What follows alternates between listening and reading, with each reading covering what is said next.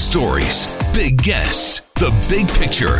Afternoons with Rob Breckenridge. Weekdays 1230 to 3, 770 CHQR. So whether it's beer or any other products, that, that provinces shouldn't put up tariffs uh, to keep out of province products off uh, off shelves. That much is pretty clear. And, and we should be striving to eliminate all kinds of different trade barriers that exist between provinces, and some are, are more visible than others, and certainly in, in this realm of, uh, of beer and, and alcohol. The Alberta government uh, has a policy that, that is aimed at encouraging further growth in, in the Alberta craft beer industry. And I suppose the goal in and of itself is, is laudable, and, and we have seen uh, a huge jump in the number of, of breweries that have opened in Alberta. But did it have to be this way? Because essentially, what the Alberta government set up was tantamount to a tariff on out of province beer. They raised the, the markup rate, the beer tax, essentially, right across the board. But Alberta based breweries basically got that refunded to them through these, these so called grants. And yet again, the courts have ruled that that is an unconstitutional tariff. So we had a, a panel the re- rule that this violated the agreement on internal trade, but we've now had a court rule that it violated Section 121 of the Constitution. And by the way, uh, ordered that more than $2 million in combined restitution payments be made to the two breweries that launched this case. One of them is based in Saskatchewan, Great Western Brewing Company. The other based in Toronto, Steam Whistle. Uh, Tim McLaughlin is with Steam Whistle, joins us on the line here this afternoon. Tim, th- thanks for joining us here. Great to be with you. Uh, so this policy, I mean, it, it had been revised a couple of times, but um, this particular version of it, do, do you know offhand when this went into effect? Yeah, this came into into action in August of 2016. So the initial markup on out of province breweries uh, was passed in October of 2015, essentially raising the, the, the tariff on out of province breweries by about 260 percent. Uh, and after that, we were able to secure an injunction uh, with the courts in Alberta, suggesting that it was unconstitutional to uh, to impose those tariffs on out-of-province breweries. Understanding that there were some issues around the legality of that move, the government then went and reintroduced new legislation, which uh, was sort of guised under the idea that it was a, a grant program for local craft breweries, when really in actuality it was it was just a different way to impose those tariffs on out-of-province breweries. And I, I think I want to make clear here that you know Steam was very supportive of the idea of, of grants for small breweries and and governments investing in small breweries. But for us, it's important that it's done in a way that doesn't really hinder the free flow of goods across the country. We, we believe for us to continue to, to build a thriving craft beer industry, it's, it's absolutely vital that craft breweries are able to grow not only in their own province, but in other provinces around the country. Yeah. So what was the impact on, on Steam Whistle when this policy came in? So when that came into effect, essentially our, the price that our our customers were paying uh, on the tax side went up 260%. So one of our 50 liter kegs went up over overnight $30, which made us completely uncompetitive in the marketplace. And as a result, we had to go back in and eat that tax essentially, lower our price to the point that uh, we were actually losing money in the province uh, for several months until we were able to actually achieve that injunction.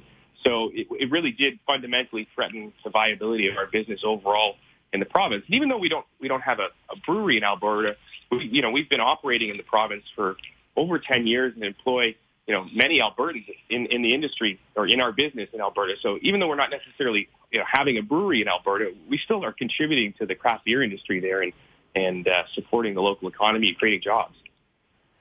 Now, I mean, just on the tax side or the markup side, I guess if, if governments are determined to jack up taxes, uh, that's something that you know you'd have to deal with. And if that had been the case here in Alberta, if it's simply been a, the government saying, "Hey, you know, we're we're going to raise the markup. It's going to be a dollar twenty-five a liter. Uh, take it or leave it," and that would have been something you would have just uh, had to live with and figure out, as would every other brewery, right?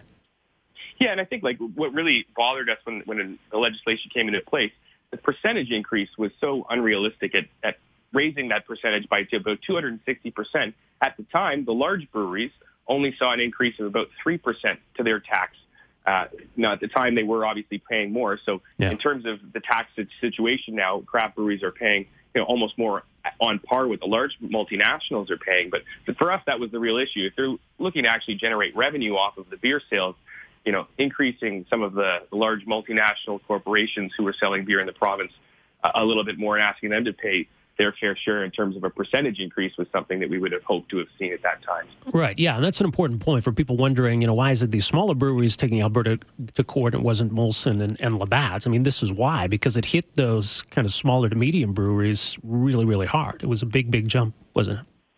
Absolutely, and I think like even after some of the the, the so-called grant program came into place, you know, you saw some of the larger craft breweries in Alberta who have been operating this province for, you know, some of the original craft breweries. They didn't necessarily benefit from that legislation either. So um, they were actually hurt from that increase in some of those taxes too. So I think, yeah. you know, again, we, we think it, you know, to create a thriving and, and you know, uh, viable craft beer industry, it's, it's vital. And, you know, as a consumer, you want to be able to buy an oyster from PEI uh, in Alberta without paying a tariff on it, or in Ontario, you know, buy Alberta beef without having to to pay a you know a markup or a tariff on it coming to our province.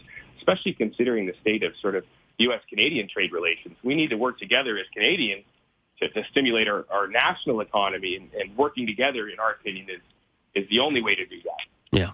Yeah, and it's true as you point out. It was Big Rock was one of the breweries that had, yeah, that they've been around long enough that they've they've become a little bit bigger, and it, this has has cut into their earnings. Uh, so yeah, they they didn't benefit from it either, uh, although maybe some have.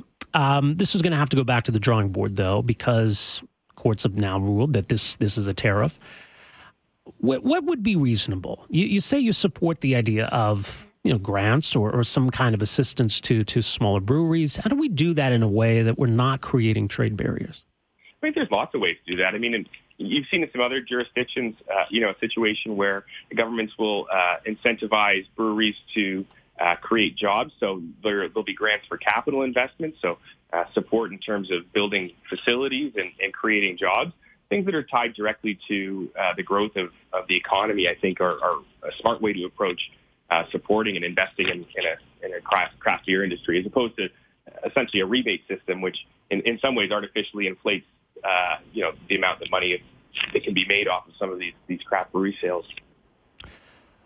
What's the situation in Ontario? I mean, that, has been one of the provinces that uh, brewers here pointed a finger at, saying, you know, it's it's really difficult to, to get onto store shelves in Ontario. Alberta's pretty straightforward. You know, you fill out the paperwork and that's that. What's what's the lay of the land in Ontario, as you understand it? Yeah, I mean, I think that is something we've heard from Alberta breweries, and, and to be honest, it, it is a little bit more challenging understanding there's there's fewer players, so you need to really understand how to work within the framework of the LCBO, the government liquor stores here.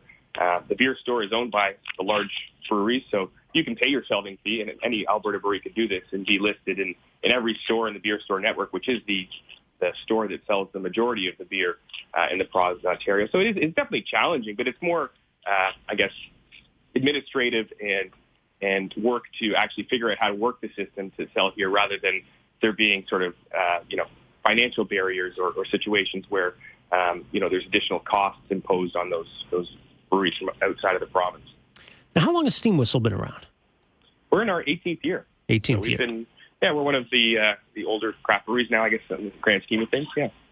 And are you more or less national? I mean, do, can one buy Steam Whistle pretty much anywhere in the country? Yeah, we are. Uh, we're available coast to coast. We just uh, entered Quebec uh, for the first time in a significant way, so you can drink a Steam Whistle uh, on the Pacific, the Atlantic, or even up in the Yukon. So it's great to uh, to create an environment where people can, uh, can enjoy great craft beer all across the uh, all across the country.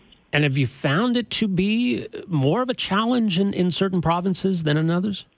Yeah, I mean, I think what's what's challenging is that it's different in every province. You know, I, we we sit here as, as beer consumers and and think, you know, does it really need to be regulated at the provincial level? You know, every province has their own intricacies and challenges and different administrations and bureaucracies that you have to deal with. When really, ultimately, you know, how liquor is controlled shouldn't really be that different, you know, considering we're, we're one country. So it's really the fact that each province has its own unique challenges that I think overall makes it difficult for, uh, you know, breweries, especially with, when they're starting out with limited resources to, to invest in terms of, uh, you know, the time it takes to navigate that bureaucracy. Um, I think that's really the challenge. So we should make that easier then. That, that eliminating these barriers right across the country would be beneficial. I would 100% agree with that. I mean, the reality is almost 95% of, of, you know, the market share in this country, uh, roughly, is, is controlled by foreign-owned breweries at this point. Yeah. You know, so this is one of the most profitable beer industries in the entire world, and most of those profits are being shipped offshore. We need to create an environment where you know, local Canadian independent businesses can thrive. Craft beer represents about 30% of the employment nationally in the beer industry, but only represents about 6% of the actual volume. So it's a great story to tell in terms of uh, both job creation and, and economic impact. Uh, so the more we can do to make it easier for craft breweries to grow, uh, the better off I think consumers will be because they'll have great beers on the shelf, but also the better off the Canadian economy as a whole will be. So I guess you'll be watching to see, as as will will consumers here in Alberta, to, to what the Alberta government comes up with now to to replace this policy. Absolutely, we'll be watching and, and hopeful to see uh, some positive steps to create uh, you know a level playing field for uh, breweries to grow not only in their own province but but across the country. All right. Well, more at steamwhistle.ca. Uh, Tim, thanks for joining us here today. Appreciate it. My pleasure. Great to be with you. Likewise, there you go. Tim McLaughlin is with uh, Steam Whistle Brewing, steamwhistle.ca, based in Toronto.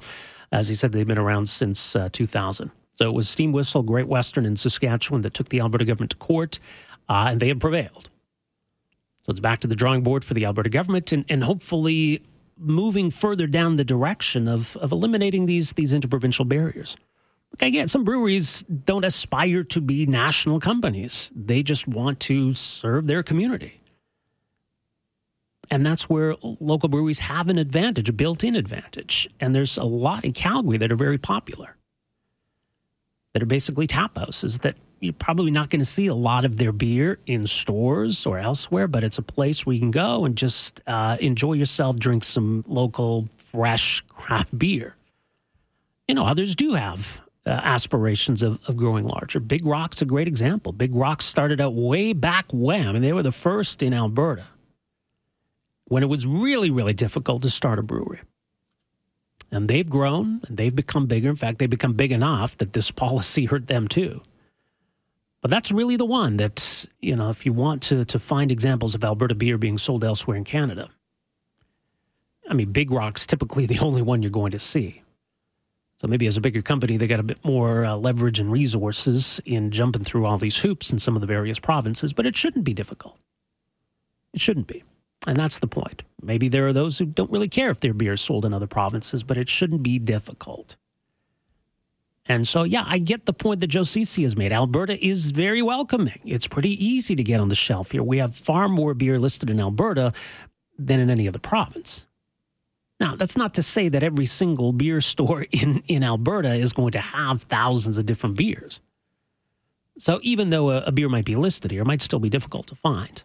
But by and large, we have a much bigger range of selection here than anywhere else. Afternoons with Rob Breckenridge, starting at 1230 on News Talk 770 Calgary.